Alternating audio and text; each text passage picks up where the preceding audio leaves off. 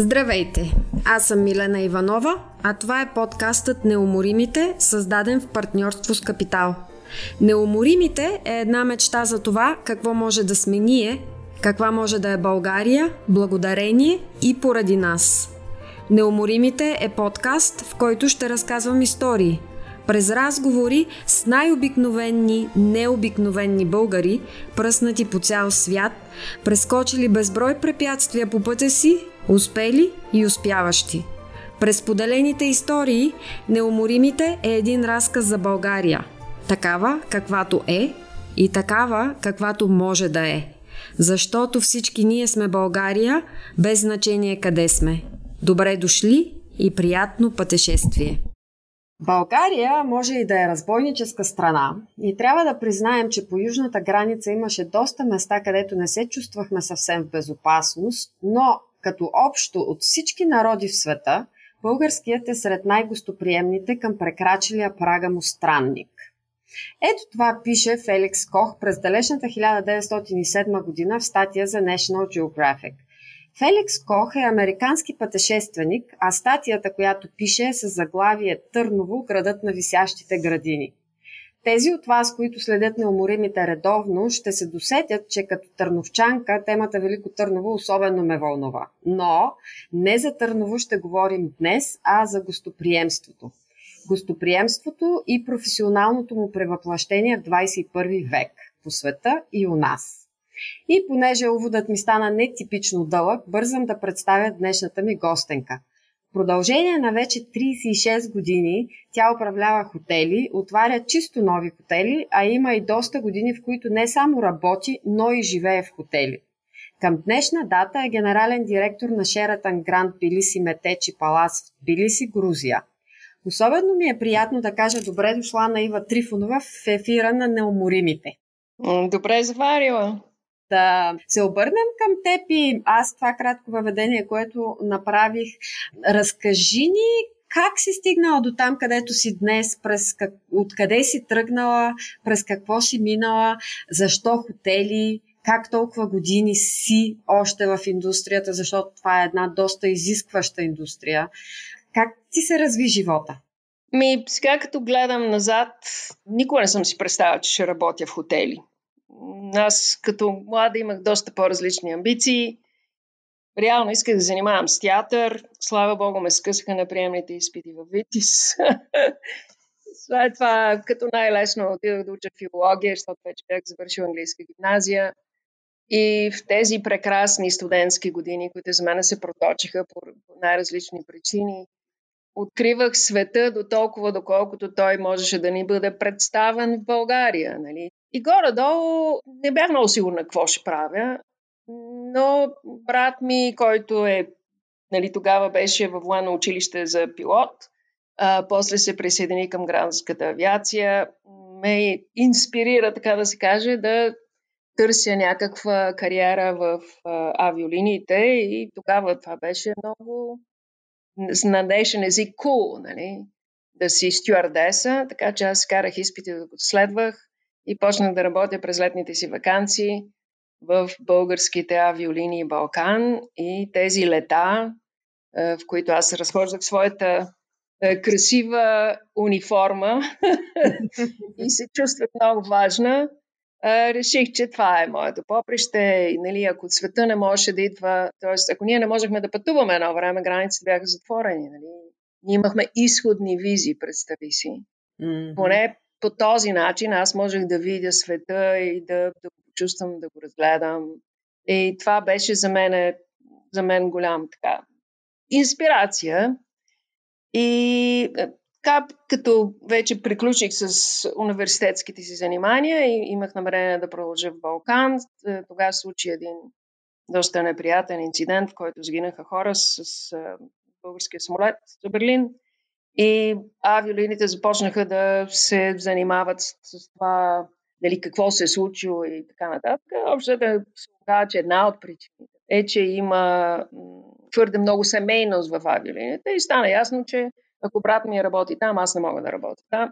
Така че за мен тези възможности отпаднаха доста бързо.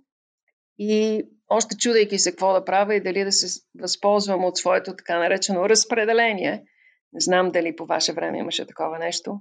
Това беше гарантирана работа извън, като завършиш университета, гарантирана работа за теб като учител в някъде си. И тогава един приятел ми каза, бе, знаеш ли, те търсят в Шератон в София, търсят някой, който говори английски. И това беше анаунса. И аз един ден, разхождайки се покрай този въпрос на Шератон София, който още беше, значи то не е бил строеж, сградата е там от 47 година или 49-та, но беше затворен за голям ремонт с моя тогава бойфренд, сега си прук. Минахме покрай хотела и аз викам, бе, чакай да спра да видя какво е това. Влезох вътре, посрещнаме една жена, поговорихме си час, около час. Тя говореше на английски. Нещо ми обясни, аз горе-долу нещо разбрах, че става дума за смени, че трябва да говоря на английски. И си излезох. И на следващия ден ми се обадиха и казаха, заповядайте да почнете работа от понеделник.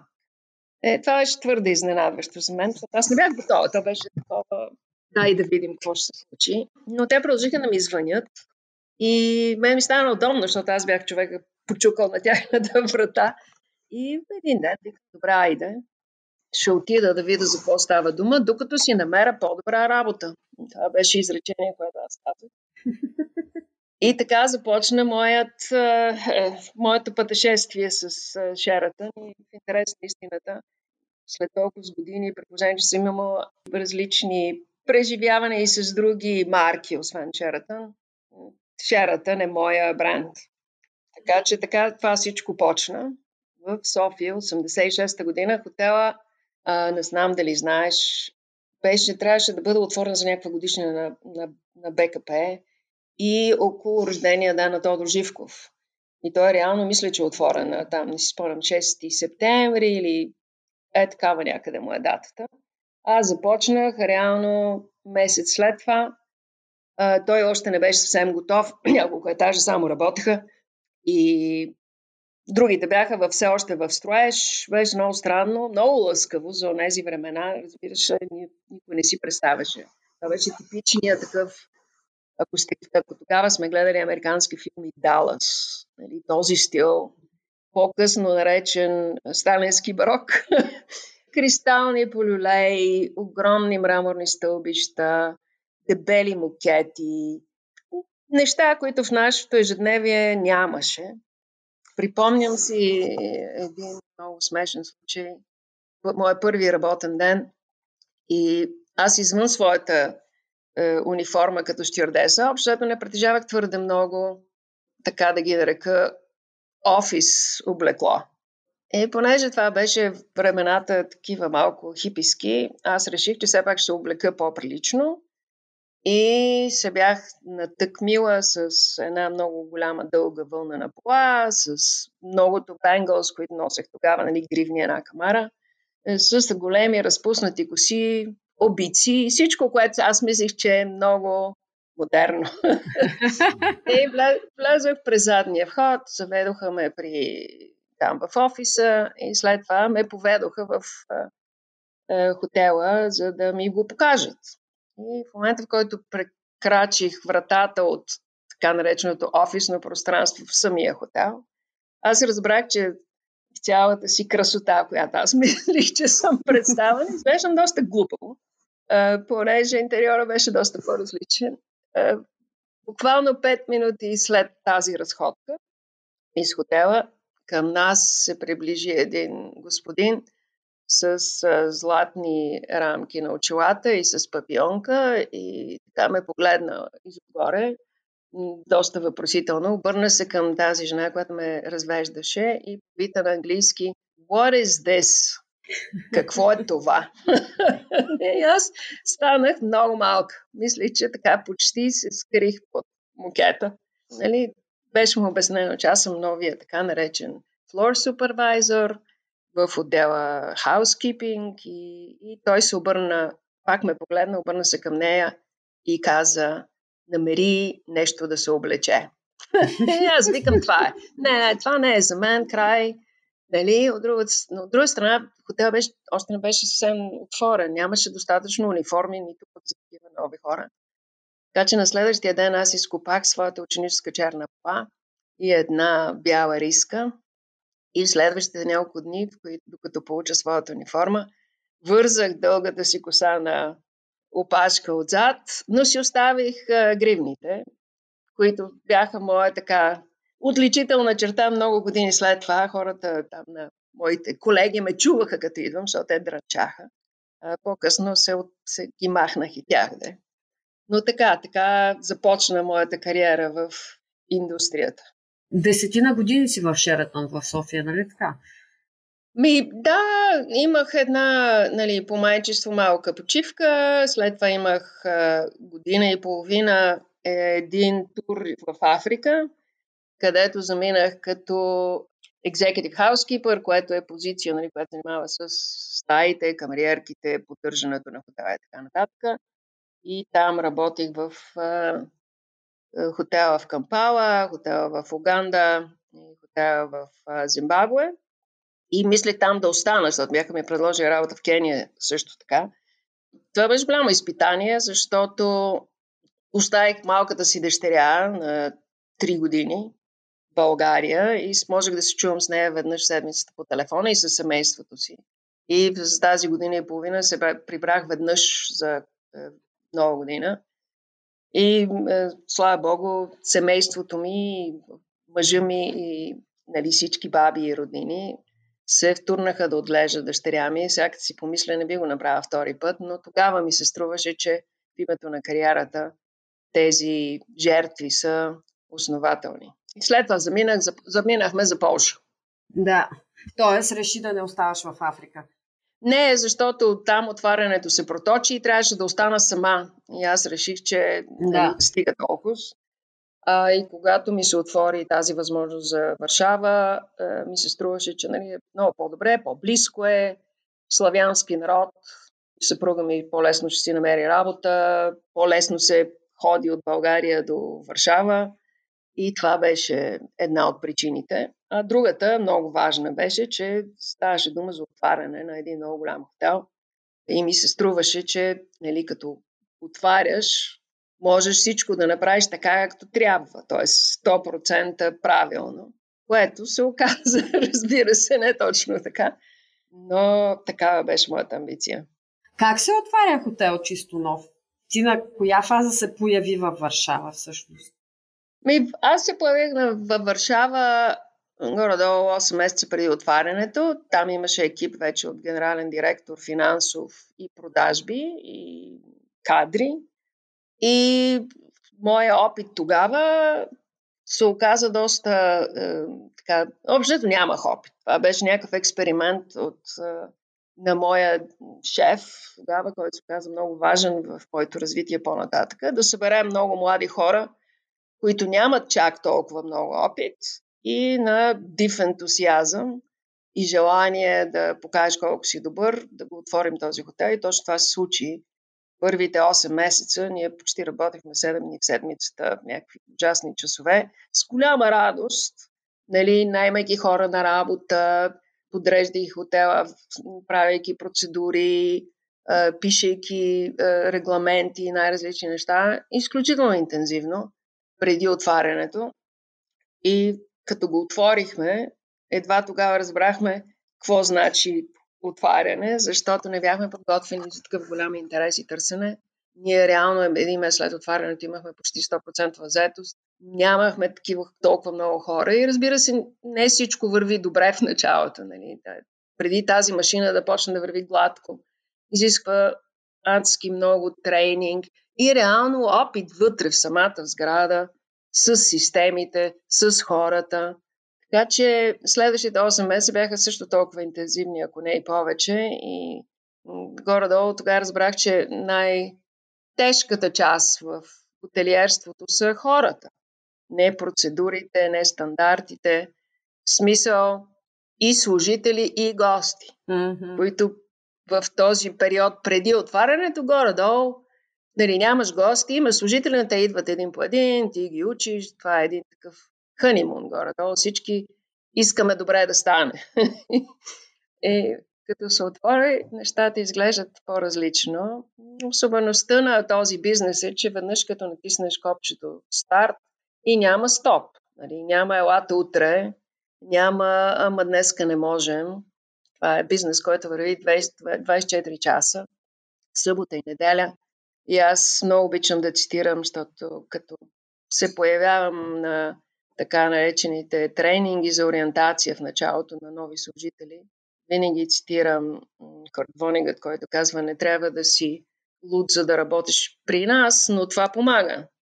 Защото кой човек с здрав разум ще дойде да работи в индустрия, която работи тогава, когато всички други искат да си почиват или да, празнят, да празнят, или да нещо друго да правят. Ние работим 24 на 7, работим в събота и неделя, работим на Коледа и Великден, работим на сватби и кръщанета. Общо взето работим тогава, когато другите искат да си почиват или да празнуват. И това не винаги е лесно, особено ако имаш семейен живот. Нали, света, голяма част от света поне, работи от 9 до 5. Нали, в някои държави и до 4. А, нали, 5 дни в седмицата, 4 дни в седмицата. Да. Нали, ние говорим за 38-35 часова работна седмица. При нас, в най-добрия случай, сега разбира се, ако нали, има закони, има регламент, нали, не казвам, че всички работят много дълго, но в момента, в който ти си в менеджмента, почти няма такова нещо, като работно време. Ти работиш тогава, когато си нужен, когато хотел е пълен, когато има някакъв проблем, ти си непрекъснато нали, онлайн или на място. Тоест не можеш да си изключиш. А като говориш на място, ти всъщност и в момента живееш в хотел.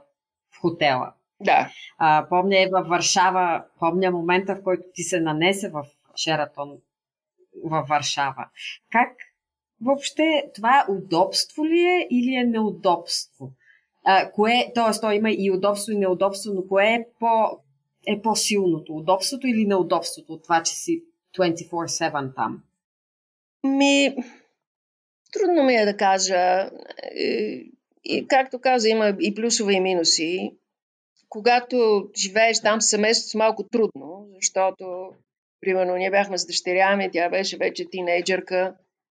Някои от нейните приятелки и техните родители се притесняваха как тя ще дойде в нейните приятелки в хотел. Спомням си един нейн рожден ден, тя искаше да си покани приятели в този апартамент в хотела, в който живеехме.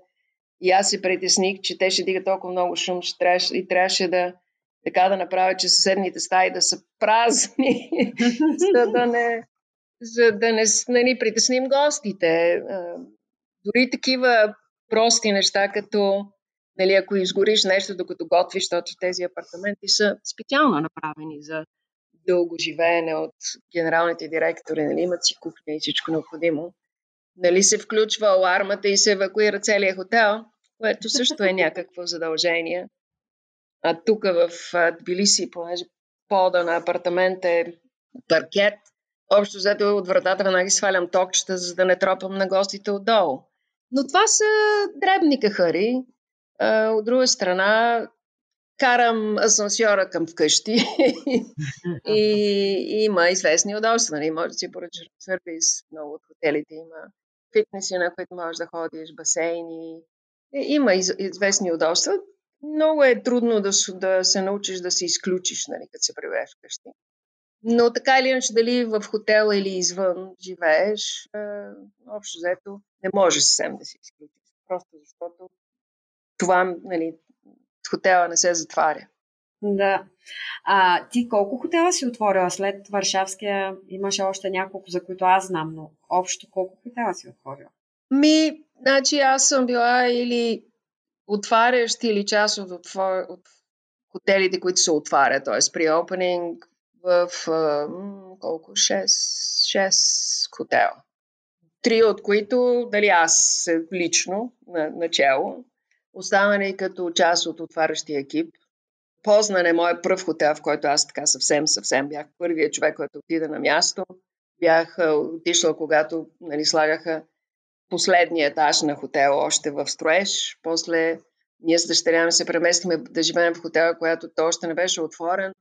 Имаше само две стаи, в които имаше вода и ток. а, и това е такова нали, отваряне от нищото. Но а, останалите и в Сопот, конферентния център, после като заминах за а, Аман, там бях а, част от екипа, който отвори а, W Аман и Almanara Luxury Collection в Акаба. А пък сега тук в Тбилиси, общо ние правим второ отваряне, защото хотел беше отворен малко 19-та година, само за да почти затвори през covid и сега, както аз съм тук, реално поредно второ отваряне. Така че това е вълнуващо, винаги е хубаво, защото почваш от нищото и почваш и виждаш как детето ти порасва и почва първо да лази, после да ходи, а после да бяга. А колко гости мислиш, че са минали през ръцете ти през годините? Имаш ли някаква представа? а, трудно е да се каже колко. Така, една сметка майка казваше, никога не, не смятай пред публика. Бих казала, че броя на гости, които са преминали в хотелите, в които аз съм работила през цялото това време, са повече от 3-4 милиона спокойно. От тях с колко лично занимава, също ми е трудно да кажа. Нали, аз на ден имам с гости поне 4-5 срещи по най-различен повод. Дали ще мина сутрин, докато съм на закуска да си поговоря, да видя някой, дали някой иска нещо да сподели или има някакъв специален проблем, дали е някой VIP, аз трябва да отида да посрещна, да заведа, да покажа. Така че много са. Има такива, които помня до ден днешен. Има такива, които са наши приятели станали. А, има такива, които завинаги бих искала да забравя.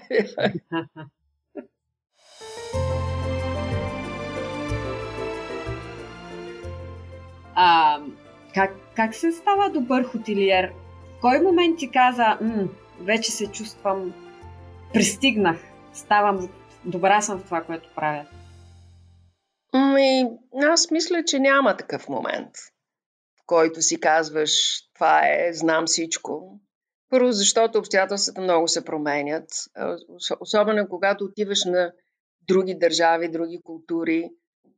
Трябва да почнеш да се нагаждаш от начало и винаги има някаква такава несигурност. Ами, дали, дали успяваш? Понеже успеха на един хотел е 90% зависим от колко добър ти е екип. Нали? А, няма начин аз да огрея насякъде, при положение, че съм 24 нали, часа. Гостите имат достъп до много други хора, които работят в хотела и е достатъчно един да се провали и, и цялата система се проваля. Цяло, цялото преживяване отива на кино. Нали. Сами знаем как. Нали. Отиваш някъде, адски е готино всичко и в един момент някакъв келнер или на рецепцията имаш чувство, че се опитва да те излъжат и цялото преживяване го задраскваш. Така че сигурността в това, ето тук съм и се чувствам уверена, идва само тогава, когато вече си уверен, че твоя екип е достатъчно силен да, да реагира на различните искания на гостите си. И понеже спомена любими и, и такива, които би забравила, може ли да разкажеш една любима и една нелюбима случка? С гости, куриози. Ние в хотела, ние приемаме хора, които идват да живеят там и идват с различни емоционални нагласи, причини и истории. Тоест, всеки си носи на гърба своя персонален товар и някой път, ако той е твърде голям, нали, се опитва да го излеят на, на нас или пред нас. Любими, трудно ми е да кажа, има много приятели, които срещнах като гости на хотела първоначално. Е, и от Полша, и от Аман, и дори някои хора, които в Африка съм работила с тях. И винаги се завързва работата около нещо просто. Не, имам нужда от това или малко оплакване.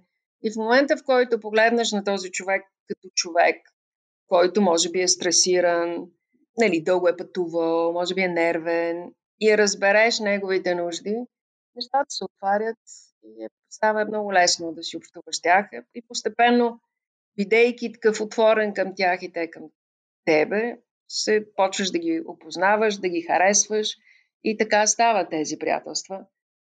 И от друга страна, и обратното е вярно. Нали? Не винаги успяваш да предотвратиш някакво оплакване, да, да успееш да намалиш напрежението, когато има някаква ескалация на, на конфликта. Спомням си в Аман, като отидохме, и аз за първи път бях тогава на, в нали, близко-источна страна и точно първия така наречен Рамадан, в който хората нали, постят през целия ден. За нас това беше нещо ново. Не знаех какво се случва и как точно се реагира на това. Това беше по времето, когато е, Рамадана беше през лятото, когато деня е много дълъг и, и хората спират да ядат и пият от 3-4 часа сутринта до 7-8 часа вечерта. И разбира се, са изнервени, гладни притеснени. И на една от тези вечерни бюфети, в които те идваха в хотела, за да се нахранят, в момента в който мина вечерната молитва, имахме инцидент, в който един от гостите с голямо семейство не беше твърде доволен от това как, къде седи с семейството си. беше нагробил един от служителите, той му беше отговорил с думи и стана голям скандал. И след като те се, всички се наядоха, малко по-спокойни, аз седнах да си говоря с а, главата на семейството и неговите четирима сина. Аз бях единствената жена в, тази, а, в този разговор. И горе-долу след два часа те ми обясняха как, колко са обидени и как а, моите служители трябва да дойдат да да си извинат. Това не беше наша грешка реално. И моите служители твърдяха пък, че не, те са обидени и това продължи адски дълго. И аз накрая все пак е, казах, че ако не може да стигнем до някакво разрешение на въпроса, все пак може би трябва да извикаме полиция, понеже такава там вървяха нещата. Те казах, че си помислят, аз ги оставих за малко и се върнах, където седяха моите служители, които бяха нали, замесени в случката. Отидох и им казах, момчета, такова е положението, от друга страна, не биваше да стигне до това. Ние сме професионалисти, ние трябваше да предположим какво ще се случи и как, как ще реагираме на това. И те ме погледнаха, погледнаха и казаха, добре, ще се извиним. И отидоха, извиниха се. Така, с полусърце, но все пак всички си тръгнаха и аз се разплаках. Тогава разбрах какво нали, огромно напрежение ми е струвало това и, и каква голяма тегоба ми падна. Първо, защото бях нали, за мен това беше чисто нова ситуация. Ставаше дума за, за вяра, за как се държим един към друг. Такива имаше много неща намесени в този конфликт около къде седим на вечеря. Не? А, но понеже беше по този период, имаше много повече, много по-голям заряд, отколкото обикновено оплакване по този повод.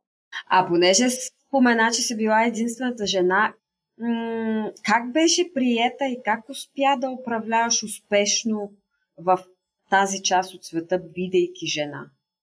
Ми, общо взето, като ми предложиха работа в Аман, всички наоколо около мене ми викаха, ти дали си, дали трябва да носиш хиджаб, дали какво е това. Обаче аз говорих с моите колеги, които ми предложиха тази работа и те казаха, не, не, първо Йордания не е, е доста по-различно от останалата част на Близкия изток, като арабските емирства, Куейт, Саудитска Арабия. Е, да не забравяме, че е, Йордания е лоното на християнството. Нали? В река Йордана е бил покръстен Христос. Така че там има голямо християнско население и общо взето доста по- такъв либерален начин на живот. Така че имах уверението, че не, няма страшно, спокойно. Разбира се, в началото, като отидох, понеже хотела беше, това е единствения хотел, който, като изключим тук, били си, все пак беше отворен, който си седи и работи от години, а не е нов. Аз трябваше да да се нагодя към това как хотела функционира, вместо аз да казвам как би трябвало. И имаше лек пушбек, нали? Ти си жена, пък си от Европа, пък ти не знаеш ние как това го правим, пък а, имаше в началото беше доста трудно. Но като насякъде, хората се печелят с разбиране, добрина и уважение и като разберат, че така се отнасяш към тях, започват да ти отговарят същото, поне голяма част от тях. А там колко стаи общо имаше? И там хотела беше 220 стаи с много голяма част конферентна и там бални зали. Ние бяхме в последните две години, в които там бях.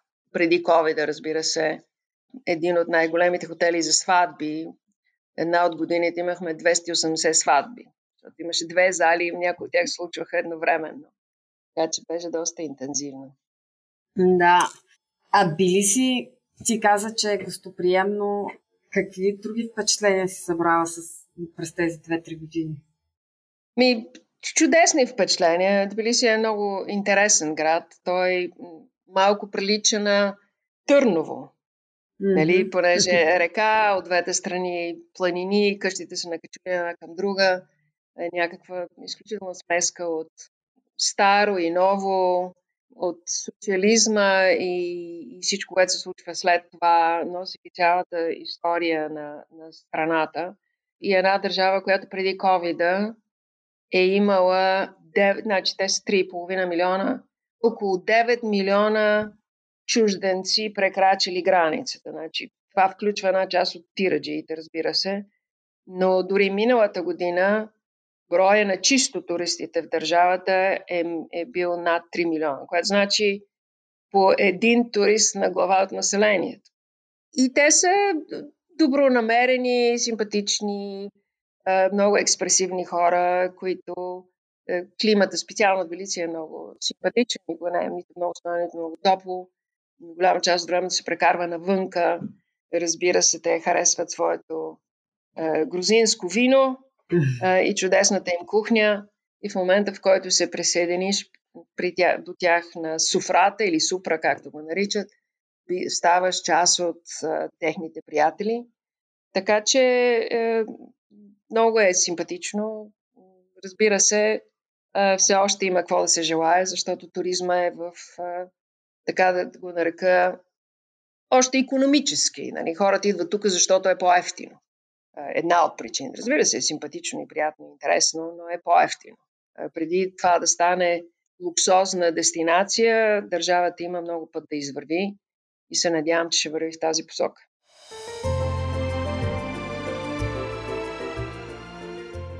Е, това всъщност като ни завърта много подходящо към темата и с България и българския туризъм, но да започнем от там, т.е. да завършим разговора за хотелиерската индустрия, така наречена, или всъщност на английски не се казва хотелиерска индустрия, а се казва индустрия на гостоприемството, буквално преведено Hospitality Industry.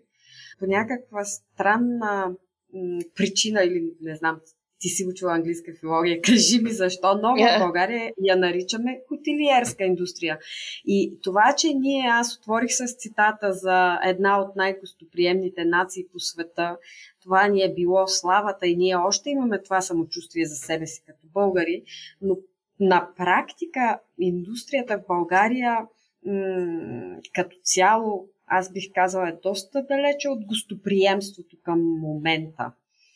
Откъде мислиш, че се случва този разрив? Комунизма ли ни обърка социализма? Ами, това също, значи, според мен в България нали, хотелиерството идва от това, че ние сме франкофони.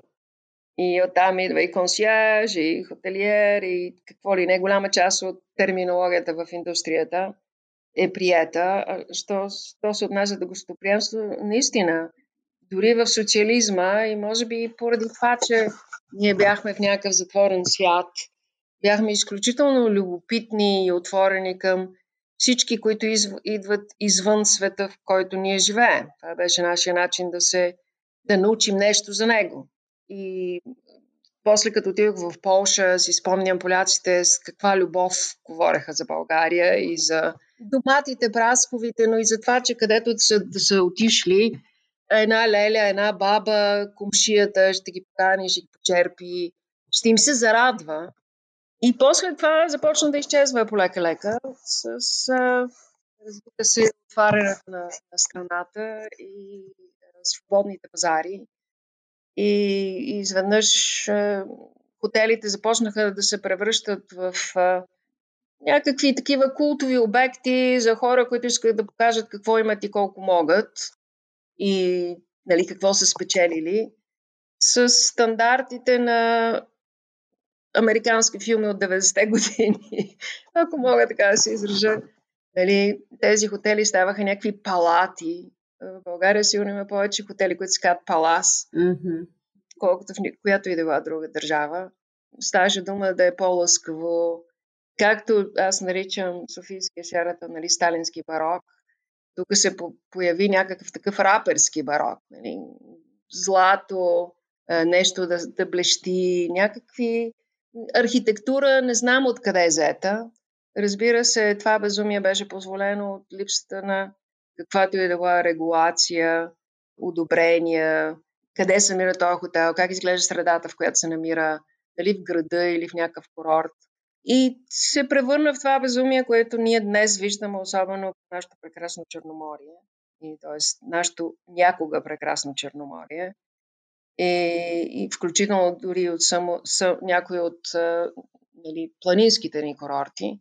И това не може да се махне. Това, това не може да се взриви. То ще остане като цире и да ни принизява към една е, дестинация, която отново е ефтина, където yeah, младият английски турист ще отида да се напие да безобразничи.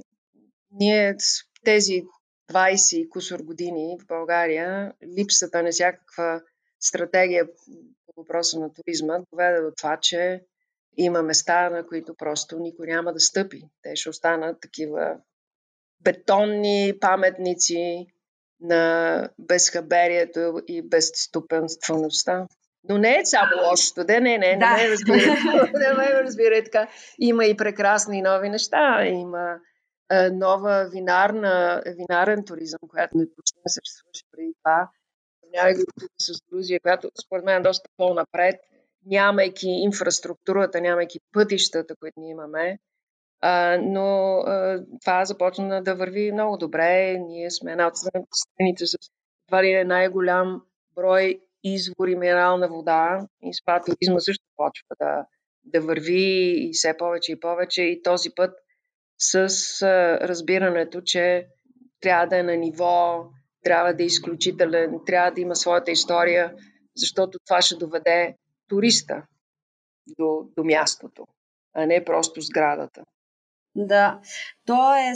Цирея си го имаме, но, въп, но въпросът ми тук е, ти все пак виждаш нещо, което може още не е прекалено късно да развием стратегически една паралелна индустрия, на туризъм и на гостоприемство, нека така да го наречем. А, какви думи използваме? Има голямо, това е скоба, голямо значение за това какво сбъдваме след това, за това така съм се вторачила в, в тези думички, но а, с други думи, ако утре ти можеш с магическа пръчица да пожелаеш и да сбъднеш приоритети за развитието на туризма в България, какво би сторила ти от всичко, което си видяла по света и познавайки какво вече имаме, тук какво може да случим, което да е правилно? Ми, първо бих а, изтрила една голяма част от така наречените all-inclusive и такива неща по морето и навсякъде другаде. Бих инвестирала в, в значително по-малки, но уникални оферти на места, които не са чак толкова лесно достъпни, защото лукса вече не е в нали, колко ми е голям телевизора, дали имам вана и джакузи. Лукса е в това да преживееш нещо, което другите не могат много лесно да преживеят, да видиш нещо, което другите не могат да видят много лесно. И в този смисъл при нас това е много лесно, защото ние имаме такива места и сме сравнително малка държава, т.е. може да се стигне до тях. И мисля, че трябва да продължим и с спа туризма, голф туризма, който крихме преди 10 на 15 години. И аз изпомням, когато се отвори Трейшен Клифс, как всички викаха, кой луч отиде там да играе. Съпруга ми, който е голфър, отиваше там и можеше по всяко време да играе. А сега трябва да си направиш резервация едва ли не 3 месеца по-рано. И такива места може да има много повече и вече има и по планините. Но ние всъщност също сме обърнали гръб на нашето историческо наследство. И като си представиш, не, не ти говоря само за е, трискийските гробници или Търново или нашите манастири, ние още това не сме го представили на света, затова те първа ще трябва да работим. А, понеже спомена тенденциите в индустрията и какво е лукса там, нали? дефиницията му в днешно време. Сериала дала отдавна свърши, нали? Те да кажем. Но... Слава Богу! Да, но какви други тенденции виждаш ти? Как, как се промени индустрията за тия 36 години? Айде, не 36, но последните 10, защото нали, технологиите навлязоха, платформи като Airbnb, Booking и така нататък. Какви са на глобално ниво тук говорим? Какво виждаш ти като драстични промени от времената, в които си започнала и сега? И най-голямата промяна е, че пътуването стана лесно и постижимо, не е толкова скъпо. Ние пак ще се върнем на тези цени преди COVID, рано или късно, за 10 евра може се лети до някъде. Но според мен най-голямата разлика е в посока функционалността, т.е. отиваш някъде и всичко работи, което, което ти трябва. Интернет, течаща вода, покрив.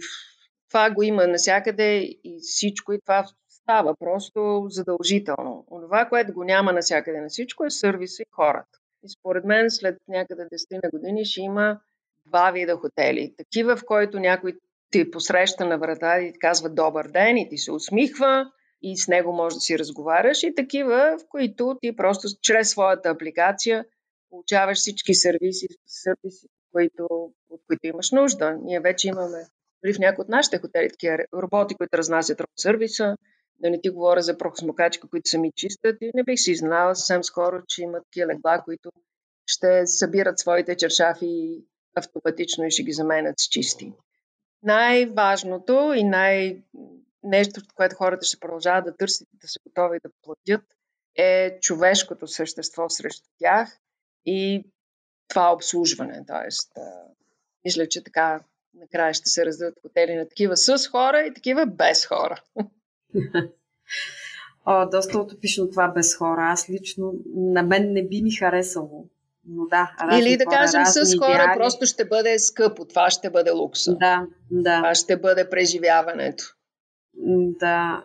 А, какво прави един хотел истински гостоприемен според теб днес? Хората, които работят с него.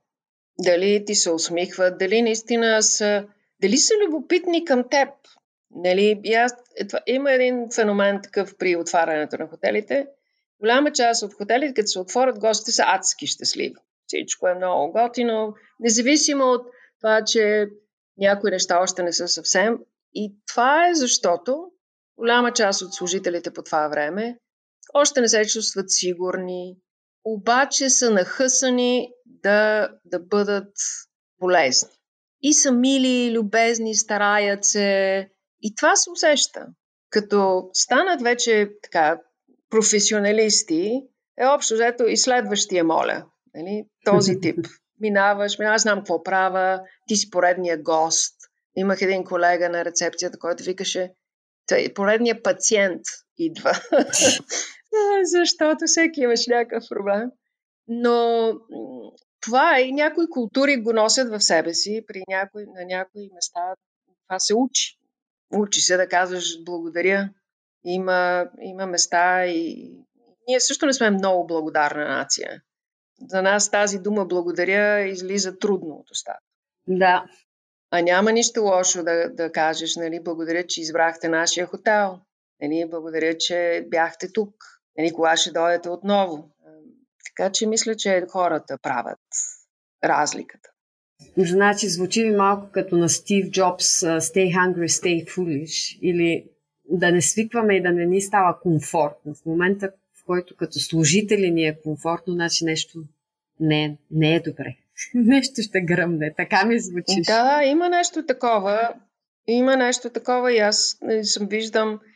Хубаво е да има история в един хотел. Примерно в Софийския хотел, в който аз започнах работа, преди 5-6 години, може би, за последен път там влезох и разпознах едно момче, което аз като почнах работа, беше, не знам дали 16-17 годишен и започна да работи като белмен. Да разнася нали, багажи. 30 на години по-късно той още беше там, на вратата като дормен, се беше издигнал. Но и нали, познава всички стари гости, носи някаква традиция себе си. Много е хубаво. Но това трябва да са единици. Останалото трябва, хората трябва да се променят, да, нали, екипа да се променя, не много често, но все пак. Защото почваш да се самосезираш, почваш да кажа, а, това стана, това го правя, вече няма да стане. Трябва нова кръв. А, последен, а, малко технически, но за мен доста актуален въпрос. Хотелската индустрия е една от индустриите, която се сочи за доста разхищаваща от гледна точка ресурси природни, т.е. замърсяване на природата. А, какво виждаш, какво се случва в момента в кухнята на, на хотелиерството, за да се подобрят нещата в тази тема? Ми, адски много се случва. Разбира се, аз работя в голяма международна варига и там нещата са още по-регламентирани, но всички си дават сметка, че дойде времето на малките шампуанчета и еднократните сапунчета и, и всичко опаковано по-отделно и че ние имаме огромна отговорност за това да пестим ресурси, енергия, да не говорим за нали, пластмаси и такива. Но нещата се променят и в посока на храненето. Нали, все по-малко месо, заместители на местни продукти, минимализиране на отпадъците от храни. Тези безумни бюфети, които едно време бяха също израз на благоденствие, в която половината храна остава и после се изхвърля, защото не може да бъде ползвана, е, отиват към своя край. И, а, а да не говорим за всичките чисто технологични е, нововведения, соларни батерии, най-различни системи технически, които позволяват да се минимализира разхода на енергия, каквато и да бъде имаме, имаме такива цели за всяка година за намаляване с някакъв процент на разходите по енергия и вода и намаляването на отпадъците, количеството отпадъците и намаляване на, на също на количеството отпадъци, свързани с храната. Така че много важно и все по-важно ще става. Тоест работи се по въпроса и има надежда там. Не, не, има, има значи за нас, за големите вериги не става дума даже за надежда, т.е. става дума за такова комитмент, ето твърдо при всички случаи трябва да постигнем някакви цели в много кратък срок. И в края на разговора ние доста добре си поговорихме а, и много ти благодаря за времето, но а, неизбежният въпрос от моя страна а, към всички участници, който е мечтата за България през 2050 година. Ако си представиш позитивния сценарий, ако за момент забравим а, негативите и багажа, който си носим, каква може да бъде България на база на това, което имаме като основа, на база на това, което сме ние, което е човешкия потенциал, природния ресурс? Какво виждаш? Какво би си, каква мечта, каква би била твоята мечта за България 2050 година? Ми, бих искала да сме държава с е, изключително образовано население, което си дава сметка, че всичко, което върши, произвежда, прави, има директна връзка с средата, в която живее. Да сме една държава, в която всички искат да посетят, защото нашите ресурси, природни особено и хората, които имаме, биха били любопитни за тях. Но преди всичко ми се струва, че най-важното е да сме добре образовани и добри един към друг. Да, образованието излиза като една много настойчива тема от много от разговорите ми, така че трябва да намерим разковничето, да се върнем там, където сме били, защото много сме изостанали. Това определено статистиките го сочат. А, аз бих си пожелала и да се върнем към корените на това гостоприемство, което са видяли пътешествениците в началото на 20 век и да започнат да говорят за България отново по този начин. Освен да я посещават, нали? като впечатления след това. А, много ти благодаря, Ива, за разговора.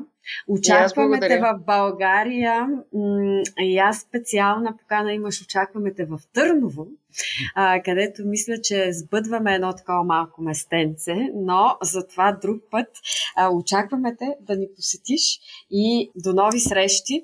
А аз обещавам, че ние ще дойдем в Билиси, така че благодаря ти. Благодаря. Да, би било интересно да направим едно сравнение Тбилиси и Търново. Две тута. Да. Река, е, история, как се развиват двата града. Да, това ще е много симпатично. С удоволствие. Надявам се, скоро ще се видим и благодаря за поканата. Благодаря ти и аз. Ако този разговор ви хареса и сте любопитни кои са другите гости в новия сезон 2 на Неуморимите, харесайте и ни последвайте в предпочитаната от вас стриминг платформа. Ако познавате обикновени, необикновени българи, пръснати по белия свят и чиято история непременно трябва да бъде разказана, пишете ми на неуморимите at. Създател и автор на Неуморимите съм аз, Милена Иванова, в партньорство с Капитал. Продуцент Иван Дойков, Dare Films. Оригинална музика Петър Дундаков. Миксиране и монтаж Тихомир Колев. Изпълнителен продуцент Капитал Анина Сантова. Отговорен редактор Капитал Алексей Лазаров. Очаквайте нови епизоди от сезон 2 всеки четвъртък в любимата ви стриминг платформа. Благодарим, че слушахте.